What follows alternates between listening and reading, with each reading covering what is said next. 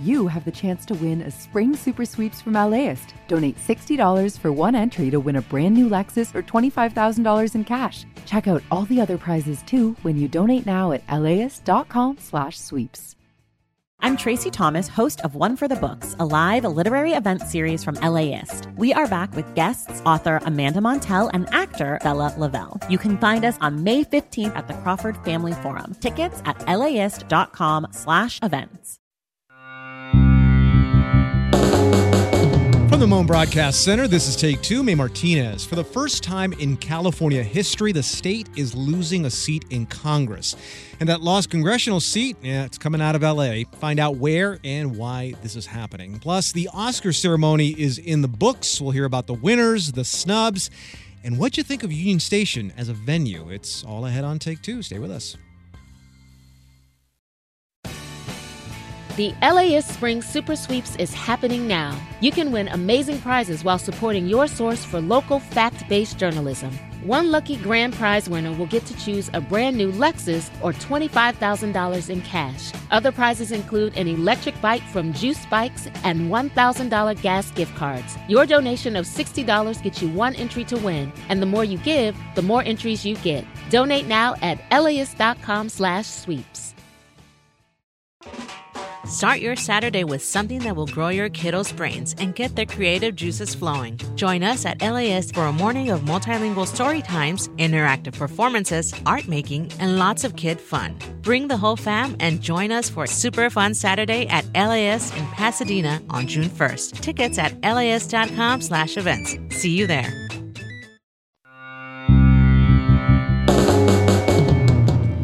From 89.3 KPCC and kpcc.org, this is Take Two. May Martinez, thanks for starting your week with us.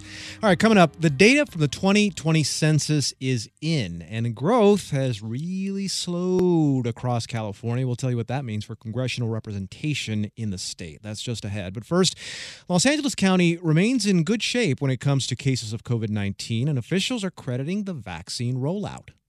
There is now real world evidence that the vaccines are the reason why our COVID numbers in LA County remain very low. That's Supervisor Hilda Solis earlier today during a press conference. She said that as of last week, 6.6 million vaccine doses have been administered across the county, and almost 50% of the residents 16 and older have received at least one shot. About 30%, she said, are fully vaccinated. Here to talk about vaccine rates across the state and also answer other questions about the coronavirus, we have with us Dr. Dean Blumberg, professor of medicine and chief of pediatric infectious diseases at UC Davis Children's Hospital. Doctor, welcome back. Thank you. All right, first to the J and J vaccine, the Johnson and Johnson vaccine. At the end of uh, last week, the FDA and Centers for Disease Control lifted the pause on using it. So is that vaccine now back in circulation? You know, I'm not aware that everybody's using it yet. The CDC is going to come out with further guidance tomorrow uh, with a teleconference, and then they state that they will have specific guidance in a publication in the MMWR coming out hopefully next week. So I know, for example, we're not we're not using the Johnson and Johnson vaccine until we get further guidance. Okay, uh, it was paused though because of a rare side effect. Some women develop blood clots after uh, getting it, uh, getting the shot. What have we learned though about the connection there, and whether going forward people should feel comfortable about getting that vaccine? Yeah, so the the vaccine caused about one of these rare blood clots per million doses, but it was concentrated among young women. So there were young women who were 18 to 48 years of age, um, and it appears there's about 12 COVID deaths per million 18 to 49 year old women. So it was concentrated in that area. But if you compare that to the number of deaths following um, fo- following COVID, there'd be the equivalent number of deaths following COVID and, and over 100 ICU admissions. So when you look at the risk benefit, it's clear that the benefits of the vaccine outweigh the risks, even in young women.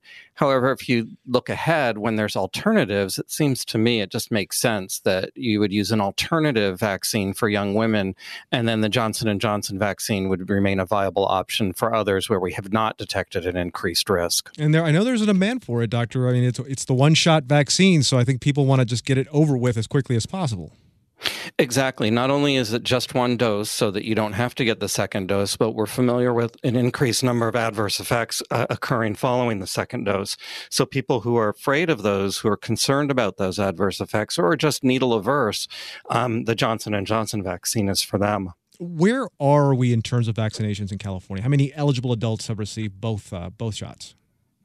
Yeah, so what I've seen in California, the data from the state shows that over 28 million doses have been ad- administered, um, and that we've had about 56% of residents who are at least partially vaccinated. 36% are fully vaccinated.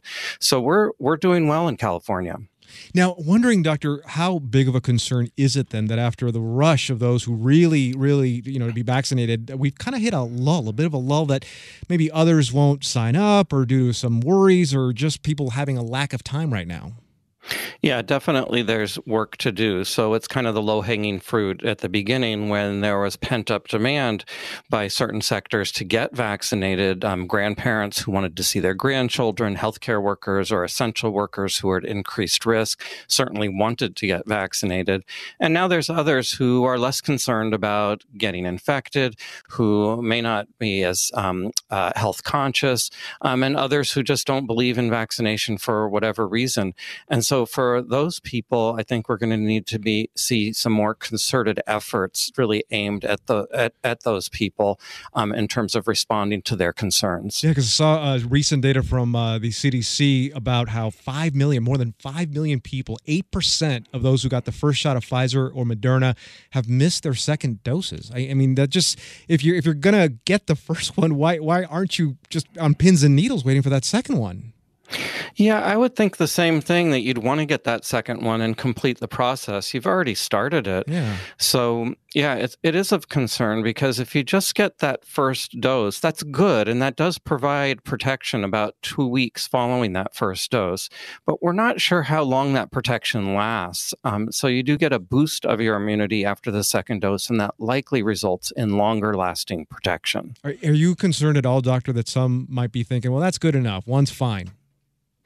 Well, I, I, wouldn't rest on one because we know that we yeah. have continued circulation of the virus. There's still continued risk. And then there's the wild cards, which are the variants. And the more the virus circulates, the more, the more it replicates, the more chances there are for the variants to take hold. Just like in sports, doctor, it's all about follow through. You got to follow through, right? I mean, that's, right. that's, the whole point about this. Now, we received a question uh, from a listener about vaccines. Uh, Ricardo asked, quote, if one had a Johnson and Johnson vaccine, uh, can one also get a Pfizer vaccine, and what is the recommended waiting time?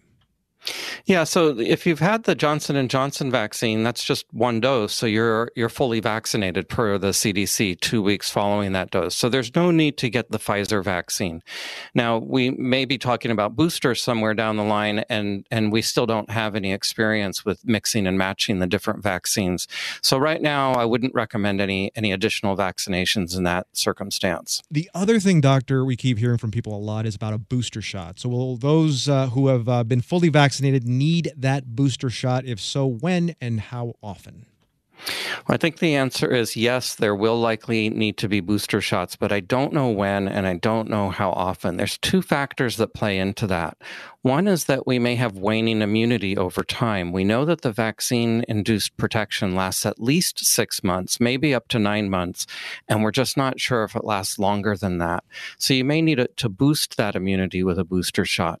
The other factor is the variants. So if the virus strays far enough from the original strain upon which the vaccines are based, then that means we're going to have to try to keep up with that by having a updating the vaccine with the currently circulating strains, similar to what we do with influenza every year by including new strains in the vaccines every single year. You know what? That worries me. Uh, the reason why it worries me is because I think you know the fatigue of all of this, doctor, has gotten a lot of people. I mean, you just talked about it, how people get one shot and they don't follow through and get the second shot. I worry that that some will think, okay, enough with this already. I'm done with shots altogether. Well, I, I, I, hope that doesn't happen. I hope so too. Um, I hope not. Yeah, yeah. And, and there are some factors that that I think will make that less likely to happen. One is that um, it's it's if we have another surge, it's still going to be in the news, and so people yeah. I think will then be motivated to um, be vaccinated. And the other is trying to make it as convenient as possible. So vaccine manufacturers are already exploring combining the influenza vaccine with the COVID vaccine, so that you would only get one seasonal shot if that's the way it plays out over time. We're talking to Dr. Dean Blumberg, professor of medicine and chief of pediatric infectious diseases at UC Davis Children's Hospital. Um, I think, Doctor, a lot of us are watching the situation in some Midwestern states uh, with, with a bit of trepidation that we too could experience possibly another surge uh, sometime in our future. So first, let's let's uh, take a look at the positive and the argument that we won't have another surge. So, Doctor, what does California have going for it right now? Well, there's a couple things. One is that the surge in the upper Midwest is likely due to the UK variant, which is about 50% more infectious, more transmissible compared to um, the previously circulating strains. And that one hasn't taken hold as much in California. The other is that in California, I think we've had very clear and consistent public health messaging regarding masking and social distancing. And then we do have a higher vaccination rate um, compared to some states, including states like Michigan that have a lower vaccination rate compared to California. And so, what might trigger another slide back to where we were earlier in the year? And I'm going to guess variants again are the answer there variants might might be the trigger. The other trigger is if we if there's opening up too soon in California. So if people are social distancing less, if people aren't masking, then that'll certainly lead to increased transmission and increased circulation. Doctor, on a, on a worldwide, on a global scale, I know that India is having a lot of trouble. Um, a, a lot. I mean, just it's an awful situation what's happening in India with positive cases and also deaths. Is that far enough away from the United States where we, uh, you know, don't have to worry about that, or is it something where if, if it doesn't get fixed globally, then it'll never, ever truly get fixed? I think it's the latter. If there's infection that's raging anywhere in the world, that's a threat to us in the U.S., to us in California. Um, the, the, the, viruses don't respect the borders, and even with travel limitations, there is some travel, and the virus gets around the world. I mean, we've seen what happened after the virus um, originated in, in China, um, that it spread throughout the world, even with travel restrictions. So no one's safe until we can get everybody protected and really suppress transmission significantly worldwide. Now, we were talking about the Midwest. Uh, some reports out of the Midwest and other areas of the U.S. are that younger people are coming down with uh, worse symptoms. What do we know about that? So younger people are less likely to, to be vaccinated because, of course, they weren't targeted uh, initially with the priority groups. Younger people are more likely to be out and about and be active, and so have more more contacts and more opportunities for transmission. And then some of the activities that we've seen younger people do, such as partying or or other large gatherings, are going to increase risk of transmission. So if things open up, I think it's going to be the more active younger people that we're going to see the spikes in, oh. in cases. Yeah, I was going to ask about that because there have been reports of a handful of kids coming down with uh, coronavirus in the LA area, and it's been sourced to youth sports, um, not so much schools reopening. Um, but again, what do people have to remember when it comes to getting together, especially kids who are not vaccinated and, and want to just play sport? I, I can't be against uh, kids playing sports, doctor, but I, you know, it, it does make me worry a little bit. Yeah, we know that schools, uh, it turns out, are very safe places for children to be. Children can mask in schools and the normal school activities, that it's very safe and there's very little transmission child to child or child to adult, child to staff. But school sports, you know, that's something where children are very close to each other. Think about a football game where where they're blocking or yeah. tackling each other, and they're not wearing masks. The at least the the photos and what I've seen is I haven't seen anybody wearing a mask. Um, maybe occasionally on the sidelines, but even when they're practicing, even on the sidelines when they're not in the game, there's very little masking going on. And and and with this close contact, of course, there's going to be transmission, even with children who feel well. We know that the vast majority of transmission occurs from people who aren't symptomatic. And, and, and so these kind of activities are going to result in clusters of cases. You know, doctor, this is where professional athletes could have helped, I think. Um, there, there are a few Major League Baseball players, I've seen them wear masks while they're, while they're at the plate or while they're running the bases. Um, but for the most part, professional athletes have not worn any masks uh, when they're active in their games. Uh, it, it, could that have made a, a difference maybe with kids when considering kids emulate professional ball players so much? Yeah, I think it can. I mean, think about um, bike riding. Think about um, uh, cycling, where professional cyclists wear helmets. I mean, that's a great role model for children. Also, yeah.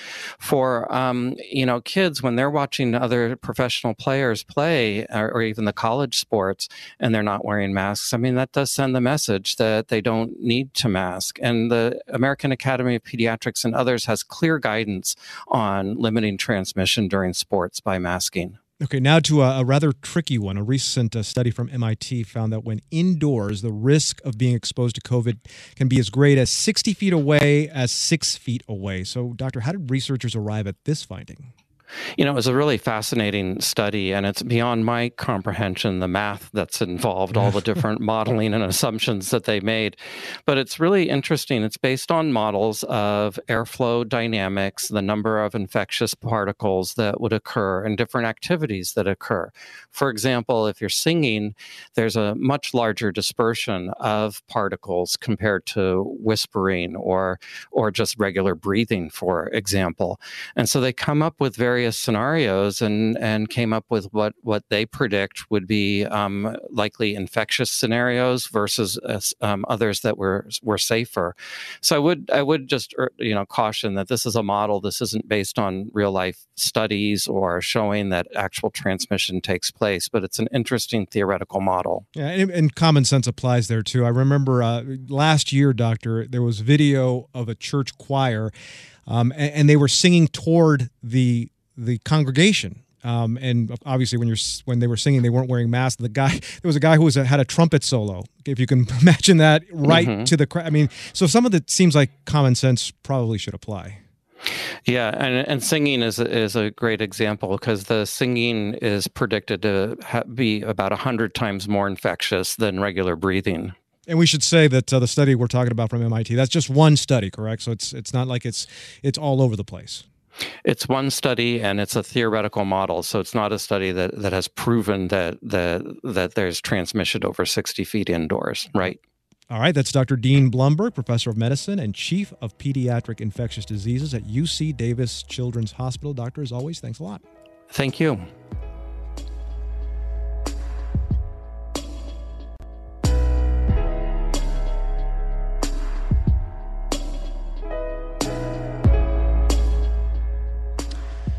All right, the Academy Award ceremony is in the books. In just a few minutes, we're going to hear about all of the winners, the snubs, if you think any of them got snubbed.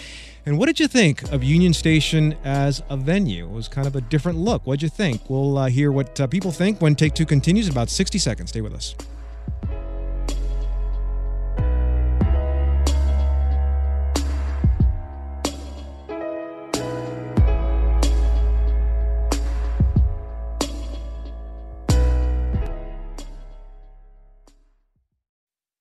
You scare the hell out of the power structure when you know what's going on. The journalists of LAist work for you. I'm LAist correspondent Jill Replogle. Orange County is experiencing rapid change, demographically, politically, and in its built and natural environments. I help people navigate those changes and build connections with their OC neighbors. LAist, independent journalism, fact based journalism.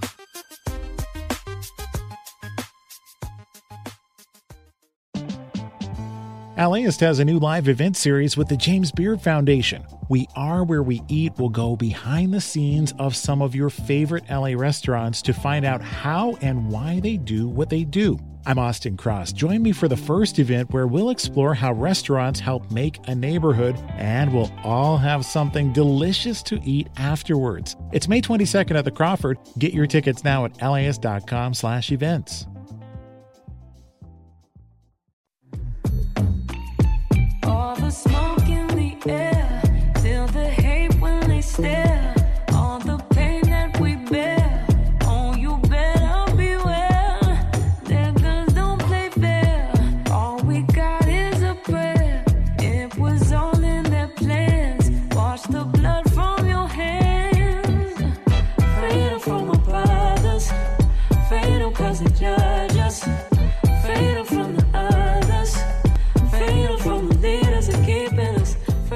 now with more Take Two on 89.3 KPCC and wherever you get your podcasts. I'm Martinez.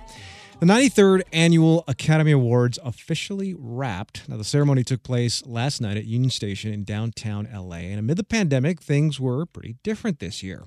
Here to recap the night, wins, losses, and all is Rebecca Keegan, senior editor for film for The Hollywood Reporter, and KPCC's John Horn. All right, let's dive right in. John, we're going to start with you. Who were the big winners at the ceremony this year? Well, I'm going to give you one of the biggest winners, and he's also one of the biggest losers. Same person.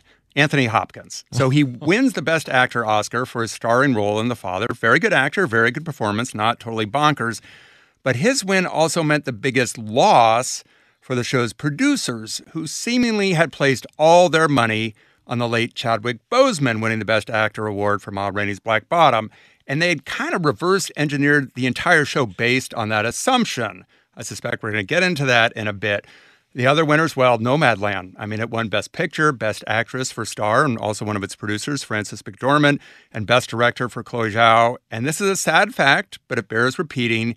She's only the second woman ever to win the directing prize. Kathryn Bigelow was the first, and the first woman of color to win it as well. And here's a fun fact Nomadland was made by Searchlight Pictures, which is now owned by Disney, not Fox. And it's Disney's very first Best Picture Oscar winner. Wow. I. I would not have guessed that. You could have won some money in a bar uh, before that, but you now you lose. Won some money now because I would have not guessed that. Rebecca Keegan, any of last night's wins or losses come as a surprise to you? Well, there were, uh, as John said, there was this air of inevitability around Chadwick Boseman. Um, and when he did not win at the end of the night, it really took the air out of the room. There were some other some other smaller surprises. The Trial of Chicago Seven, which had won SAG's Ensemble Award, went home empty-handed. Um, in cinematography, Mank won instead of Nomadland, which was predicted. Mank is in black and white, very rare for a black and white movie to win. Um, so some surprises, but overall, most of the night kind of went according to plan, except for that big. Uh, boo boo with Chadwick Boseman. Well, let's let's talk about that for a second because John, you mentioned how the the best actor category isn't typically at the end of the show. It isn't uh, you know the big you know lead up. It's best picture. That's how usually the show ends. That's how we got some pretty great moments in the past. Um, so I mean, don't you think maybe at some point the Academy it might be good for them to know kind of what the results are? I know they're not well, supposed let's just to. say this. if there was any doubt in the accounting of the awards being tainted, it isn't because if they had known, if the producers of the show had known who was going to win, they would have ditched it. Yes, you're right. The the ceremony almost always there have been some slight variations almost always ends with best picture I mean, that's the award that most people care about in the room outside of the room it's the big prize but when the producers of this year's show moved it around I mean, you can only imagine that there was, they really hoped to end on this emotional moment where Chadwick Boseman would be recognized. Maybe his widow would give another moving speech. They put together some sort of montage of his work. And instead, they put all their eggs in that basket, and Hopkins wins, and he's not even there. I mean, he's not even at Union Station. He's not at the London remote uh, facility. And today he he kind of issued I wouldn't call it an acceptance speech, kind of an acceptance apology on social media where he recognized Boseman. It's a tough situation for him to be in, but yeah, I think everybody thought he he was going to win, and and Rebecca's right. It all felt it was pointing like that and it didn't happen. And and Wales was in the back. He was in Wales. It looked kind of nice actually. The Wales Tourism Board might be thanking Anthony Hopkins. It looked like a beautiful place. I might book a trip. Uh, Rebecca uh, Chloe Zhao did make history last night. First woman of color, as John mentioned, first Chinese woman to win Best Director in China, though, where uh, she was born. Coverage of the win has been censored. So what? Why is that? Yeah, this is something that started after she won at the Golden Globes. Initially, China was you know, sort of proudly claiming her. And then an old interview she had given in 2013 with Filmmaker magazine surfaced. And in that interview, she had described her experience in China as, quote, a place where there are lies everywhere. Um, that did not sit well with the Chinese government, which had started censoring references to her and to the film. Um, we're talking with uh, Hollywood reporters Rebecca Keegan and KPCC's John Horn about this year's Oscars ceremony. Now, as far as uh, the show itself and how it went, Oscars producers had to put on the awards uh, during a pandemic. And I got to admit, I was giving the show, cutting it a lot of slack because of all of this, uh, Rebecca. Now, you spoke with the producers prior to the event, and they told you their approach was to treat the ceremony like a movie shoot. So, how did that uh, play out? Well, some of that was had to do with practical decisions. So they were following the COVID protocols you would use on a film set. That's why people took their masks off when they were on camera, and then when they were off camera, they had their masks on.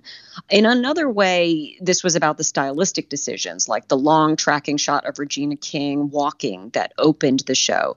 That wasn't a host standing on a stage, it was more sort of kinetic and cinematic than that.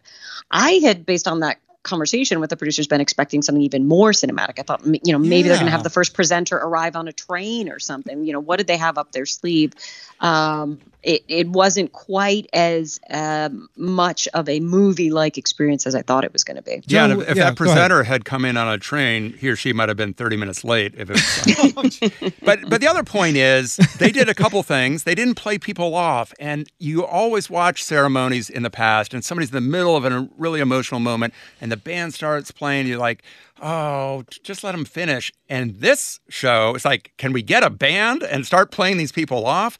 Because they just went on and on. And some of the speeches were great, but you know, there's a reason why they have that music because people talk too long and they are, it was the usual, mostly usual thanking their agents. So, and they didn't have any of the musical performances. They could have pre recorded those in some other venue. I thought they missed a lot of opportunities because there are things they could have done, even with pandemic protocols, that they didn't. And it felt like a miss. And John, I'm glad you brought that up because, yeah, you're right. They, they didn't play anyone off. They gave everyone plenty of space. And some sometimes, you know, actors probably need writing. They, they need some writers to, to help, uh, you know, make a point and, and make it short, sharp, and, and concise. Uh, Daniel Kaluuya at the end there, I think he was starting to run out of things to say because he brought up his mom and dad and their amorous experience.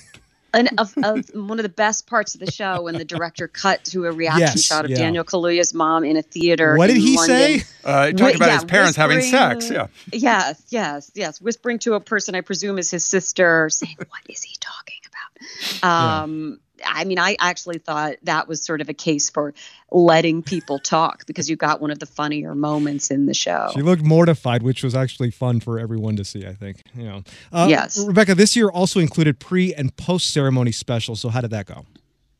Well, that it made for a very long viewing day if yeah. you're a completist and wanted to watch all of this stuff. I guess it was, you know, sort of now like Super Bowl Sunday where you just buckle in at the beginning of the day and stay all day. Um, but that's where the original songs were performed in that um, pre-ceremony special. And in some ways i think that worked really well. They were there were some very cool productions the, the group singing from iceland. There were people performing from the academy museum which looked sort of very elegant. Uh, but some people were disappointed that those songs were not in the telecast. Often the original song performances can give the show a lot of its energy, and um, that's that was something that the show at times seemed to lack. All right, now uh, six plus years after the hashtag Oscar So White uh, campaign, uh, how has the Academy addressed concerns of diversity and inclusion since then? And really, given everything that we've discussed, was this year different from years past? John, let's start with you on that. It, almost. Almost, Almost, was, and I think everybody, and Rebecca, I suspect you you're included in this.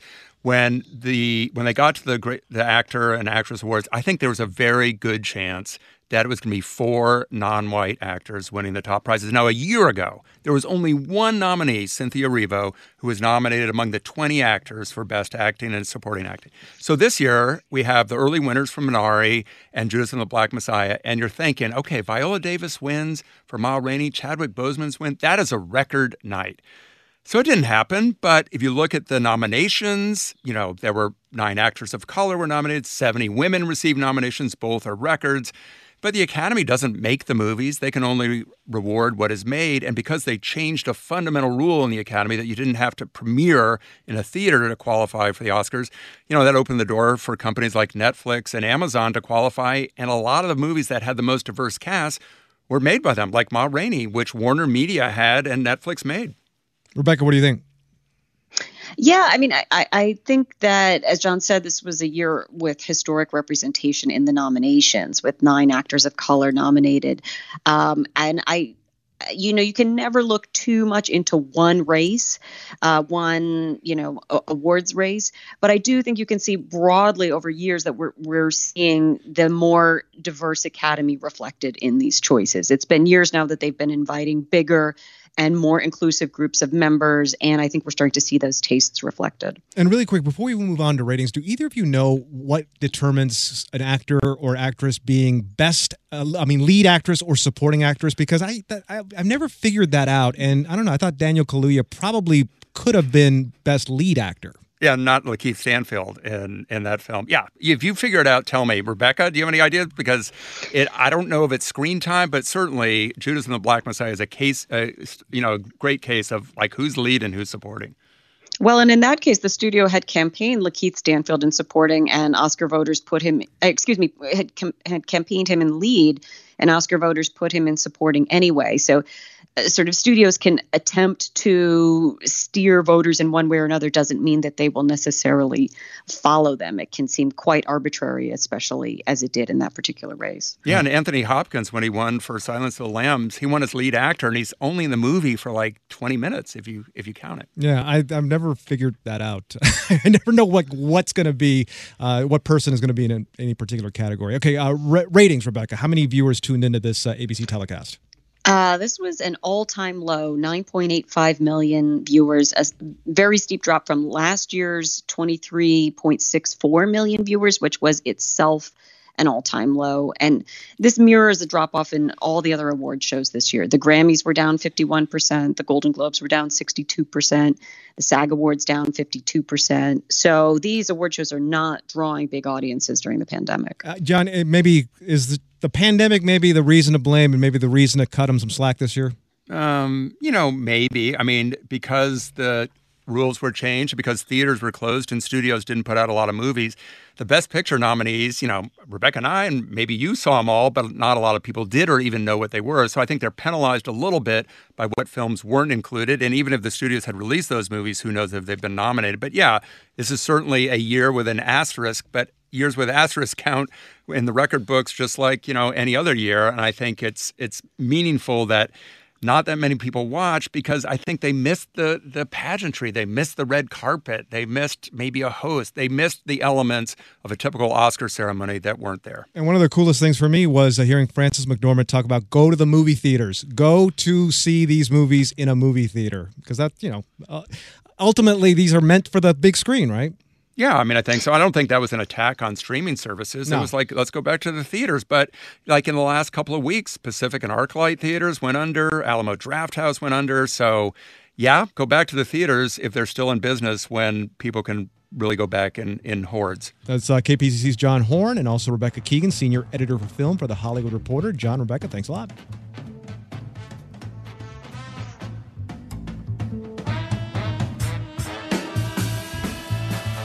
All right, for the first time in California history, the state is losing a seat in Congress. And that lost congressional seat is coming out of Los Angeles. Find out where and why this is happening. That's the next when Take Two continues. Stay with us.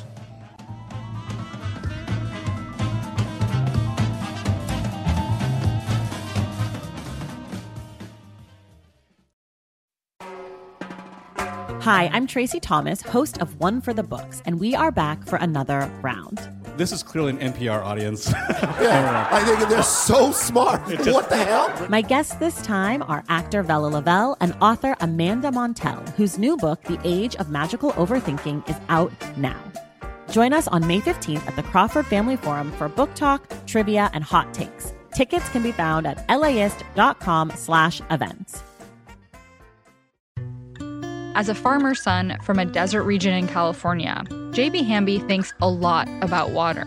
I spent a lot of time digging up history, particularly about water, which is the origins of the Imperial Valley. How this 28 year old became the youngest lead negotiator on the Colorado River ever, and how he could shape the most consequential negotiations to date. Listen to Imperfect Paradise, the Gen Z water dealmaker, wherever you get podcasts.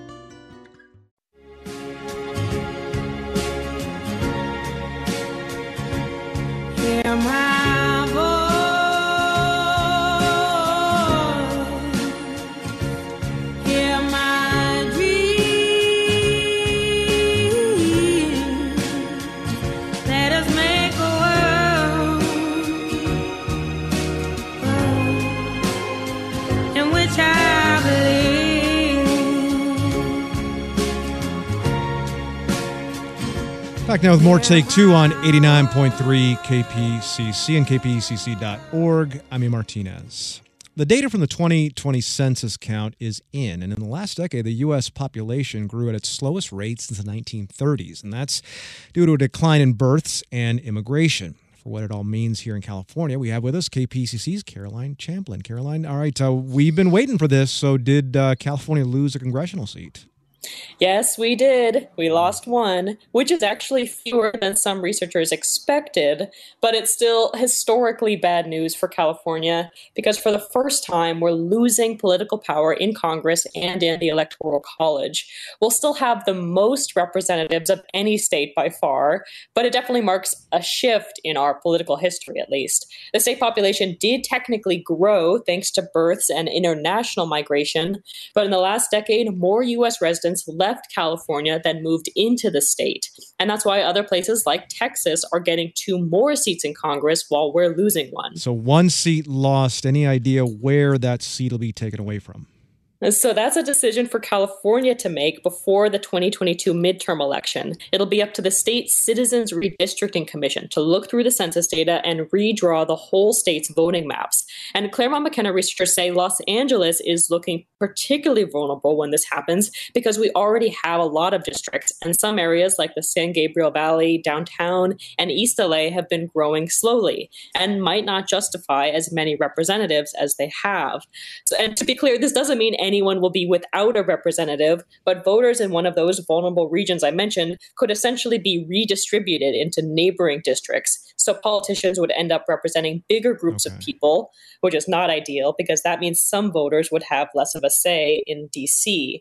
And we're really expecting this contentious work of dividing up districts to start heating up by the end of this summer. Oh, okay. Now, there was a lot of concern about participation rates last year, especially in Los Angeles. So, what happened in the end, and did that have any effect on our ability to hold on to that congressional seat? Well, today the Census Bureau officials said they were very satisfied with the quality of their their data, despite, as you may remember, all of those schedule changes under the Trump administration last year. Uh, and the Census Bureau ended up taking months longer to process the results than the previous administration wanted. And officials said the final counts matched their estimates closely, which is a good sign. Uh, so they were sort of on track with what they expected. Uh, but still, we don't know what local data looks like. We only have the state level data. Uh, so until those granular numbers are released, uh, like race and location, counties and cities, uh, in August, uh, we won't know if there's any undercounts in California or in LA and what impact that might have had on our representation. That's KPCC's Caroline Champlin making sense of the census. Uh, Caroline, thanks a lot. Thank you, A.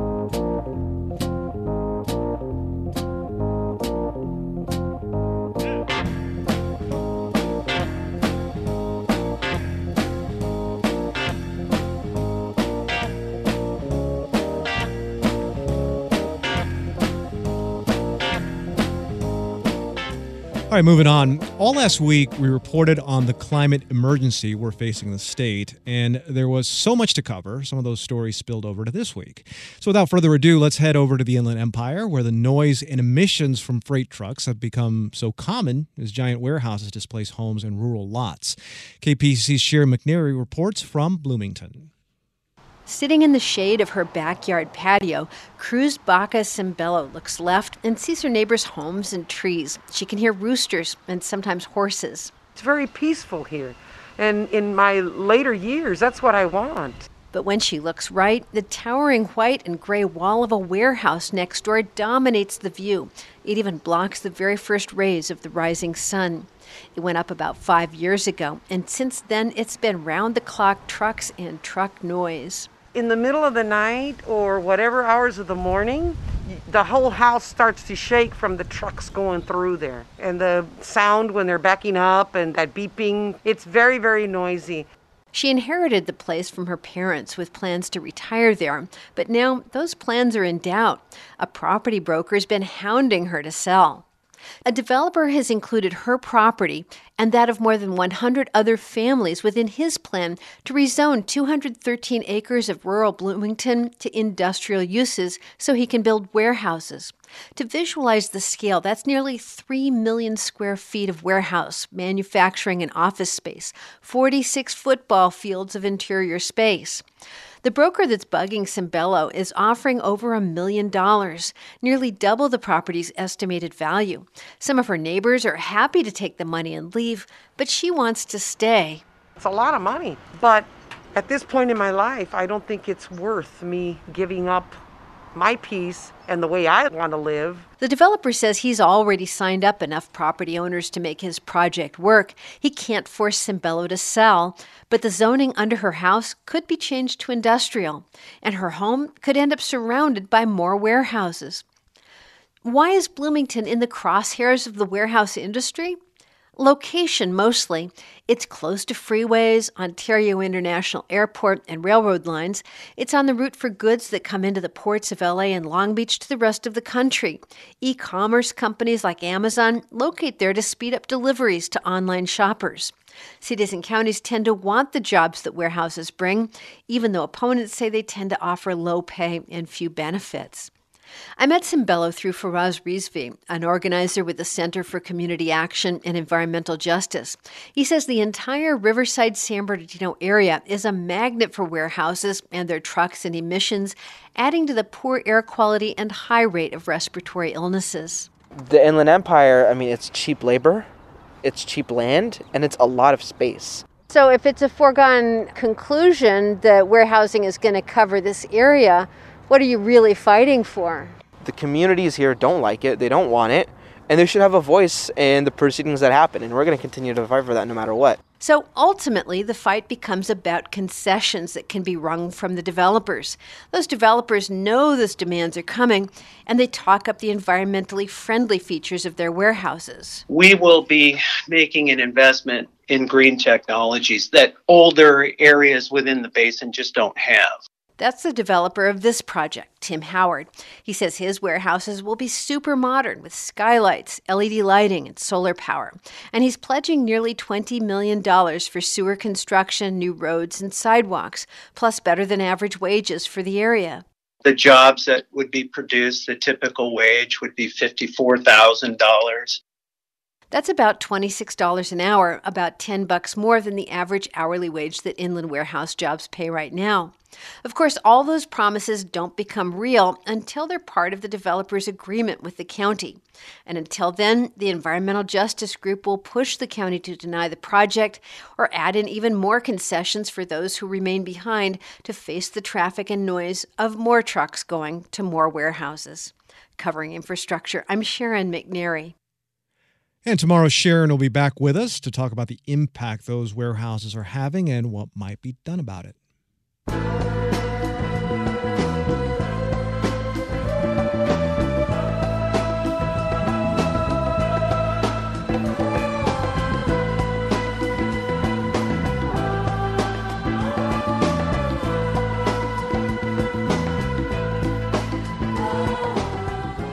For a few months now, the city and county of LA have been going back and forth with federal judge David O. Carter on the issue of homelessness. Now, the latest uh, last week was that uh, Judge Carter was demanding that uh, some offer of shelter be given to unhoused on Skid Row, and also that a billion dollars be put in escrow to deal with homelessness. Now, he has decided to at least be flexible with one of the two options. Find out which one when Take Two continues. Stay with us.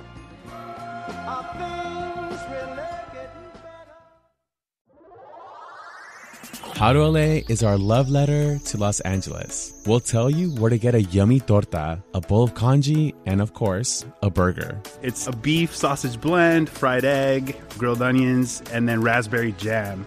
What hiking trails to check out. This feels like we're out in the mountains. And where to take in some culture. Leimert Park, they've been fostering jazz for decades. LA's a big place with a lot going on, so we got you. Subscribe to How to LA from LA Studios wherever you listen to podcasts.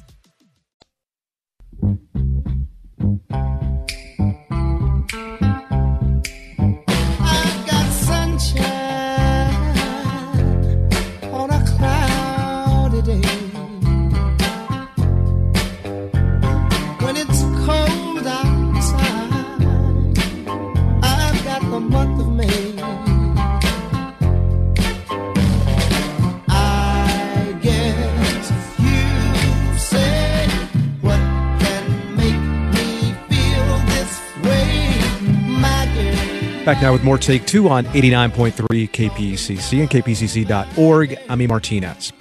It's going to check in on the latest twist in the federal lawsuit against LA City and County's homelessness response. Now, last week, Judge David O. Carter issued an injunction ordering officials to offer adequate shelter to all unhoused residents on Skid Row within 90 days. Then the city and county appealed the injunction, saying that the order represents judicial overreach.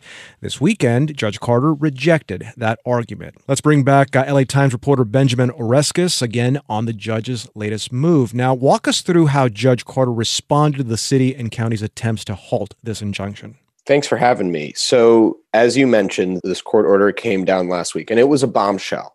And one of the most significant parts of it was that it ordered the city to put a billion dollars with a B in escrow, uh, mo- uh, money sort of around homelessness. You'll also recall that Mayor Eric Garcetti last week unveiled his proposal to spend nearly a billion dollars on homelessness. So the city was scrambling to figure out what they could do to satisfy this order. And we heard from Carter over the weekend, who amended his injunction in part, but not completely, to sort of say that he will give the city 60 days to detail how it planned to spend a billion in funding for homelessness. So that billion dollars that Eric Garcetti uh, said was committed to homelessness in his proposed budget, that's what Judge Carter wants to know exactly how that's going to get spent. Exactly. And basically, the city argued to Carter in court documents that were filed last week that much of that money they don't even have yet. A lot of it is coming from the federal government. Some of it is coming from a bond measure that we passed several years ago to build permanent supportive housing. And, basically, they said it's not practical. We would have to borrow from other accounts. And the city's finances and, and basic services would be in jeopardy if they had to do this. Carter seemed understanding of that aspect of his order. The part of it that he wanted nothing to do with or did not want to hear their excuses about was this part about Skid Row. He has said that it is objectionable how people are being treated on Skid Row, and they need to be offered housing or shelter, uh, all of them by October. And he maintained that that still has to happen, uh, basically saying that there's no excuses and that they, the city and county, need to get on this. So is it fair maybe to say that uh, he's giving in a little on that money in escrow, but drawing a hard line on the Skid Row situation? I think so. And one aspect of this that we saw in his order, which was issued Sunday night, had to do with settlement discussions that the city and the plaintiffs, in this case, the LA Alliance, who are a kind of collective of downtown business owners, residents, and some homeless people, who they filed this case last year, A, and they have been talking quietly to the city. We reported a couple weeks ago that they had been making some progress, but not enough progress to the to the judge's liking. Basically, they were thinking about a deal uh, that would create ratios for how many people had to be brought indoors before anti-camping ordinances could be enforced to kind of get tents off the streets. And, and Carter wrote um, in his order last night, basically saying the failure of settlement negotiations over the last few months has been a source of concern for the court. And I think that we can sort of see the judge maybe trying to extract some leverage out of elected officials and, get them to the table to talk more about a, a, deal that would be addressing the entire city's homeless population, not just Skid Row. And that's interesting, Ben, that you say that uh, you know possibly a, a, deal involving all of the issues with homelessness throughout the city as opposed to just Skid Row. Uh, last week we spoke to uh, Kevin DeLeon and also Nithya Raman, and I asked him about that. I asked him how much of this, especially with Nithya Raman, because this injunction has to do specifically with Skid Row, which is in DeLeon's district. But I asked Raman about how how any of this might affect her district and possibly others in the city. And she kind of wanted to wait and see a little bit too. So that's interesting that that's a possibility there. Yeah, it is. And I think that these global settlement talks have been going on for a long time and there hasn't been much progress, but there is some clarity about what they could look like. And I think there is some movement within the city council to, to make a deal. Uh, that that was reporting I had done before this order had been issued. I, I think it, this order could very much scramble that process. But but we're kind of in a wait and see mode now. You know, the court ha- or Carter has ordered for a hearing to take place in late May. Uh, I think to give everyone time to sort of get organized, do their research, and come to him with some options. But uh, for now, we still have these deadlines about when to o- get people off of Skid Row in place and offer them shelter housing. Carter did what make one other thing clear. These are offers of housing or shelter on this timeline that he's laid out. The people who are living on the streets are not required to accept them. I think that Carter is sensitive to the idea that he doesn't want to criminalize people's lives. I think there could be an indirect consequence that that does happen because in his orders, he has also said that he would not take issue um, or prevent anti camping ordinances that were constitutional from being enforced. But I think for Carter, he wants to create real deadlines that um, can hold public officials accountable in terms of offering services to the people who are most vulnerable right now. We're talking to LA Times reporter Benjamin Oreskes about uh, Judge David O. Carter's latest ruling in a lawsuit on LA's homelessness response. Um, you've spoken to a, a, number of legal experts about this. Uh, what do they think of the injunction and its ability to hold up in court? Many people see his order um, and, and the prospect of it being appealed to the Ninth Circuit and saying he's going to have a tough road ahead of him. Um, the reason they say that is that there it's not unprecedented for a judge to sort of weigh in in this very active way. Normally judges tell people not to do things. This is a judge telling you you have to do something because there's a constitutional violation occurring on the streets. Uh, it, it, comes down to this idea about state created danger. Um, the idea that if the government had acted more forcefully it could have prevented a tragedy or a calamity from occurring. Um, but but experts i spoke with pointed out that the Supreme Court and other lower courts, like the Ninth Circuit, have been very skeptical and often unwilling to accept arguments that state created dangers existed, even in very egregious circumstances. So he's relying on this legal theory that has been used and marshaled in the past, but, but many people think that it won't uh, hold up in this circumstance. And, and, to take that a step further, I think there's a lot of fear among ag- advocates for the unhoused, people who have in the past brought lawsuits um, to kind of more firmly establish the rights for people living on the streets in areas where there are not enough shelter. And they worry sort of about the consequences of this case being heard by the Ninth Circuit. The point here is that if the Ninth Circuit were to weigh in and say, uh, that shelter actually is an acceptable form of solution for people there, uh, that would undermine their efforts to kind of think about a, a right to housing in this country. So, Ben, what happens next on this? We will see a hearing at some point in May uh, where elected officials will probably come before Carter. I think the, the question now is whether the city and county will appeal Carter's denying of a stay. Basically, a stay freezes the state of play until a higher court has heard the case. That appeal would go to the Ninth Circuit. Um, and, and, so we're just sort of waiting now to see when the city will do that. I, I, would expect them to do that. I'm not positive, but just in terms of how they have acted to this point, that would be an unsurprising sort of development.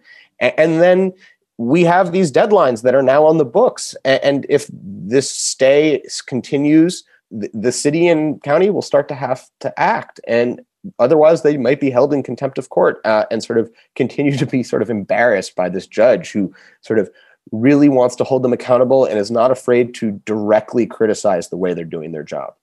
That's LA Times uh, reporter Benjamin Oreskes on Judge David O. Carter's injunction on LA's homelessness response. Uh, Benjamin, thanks a lot. Thanks for having me.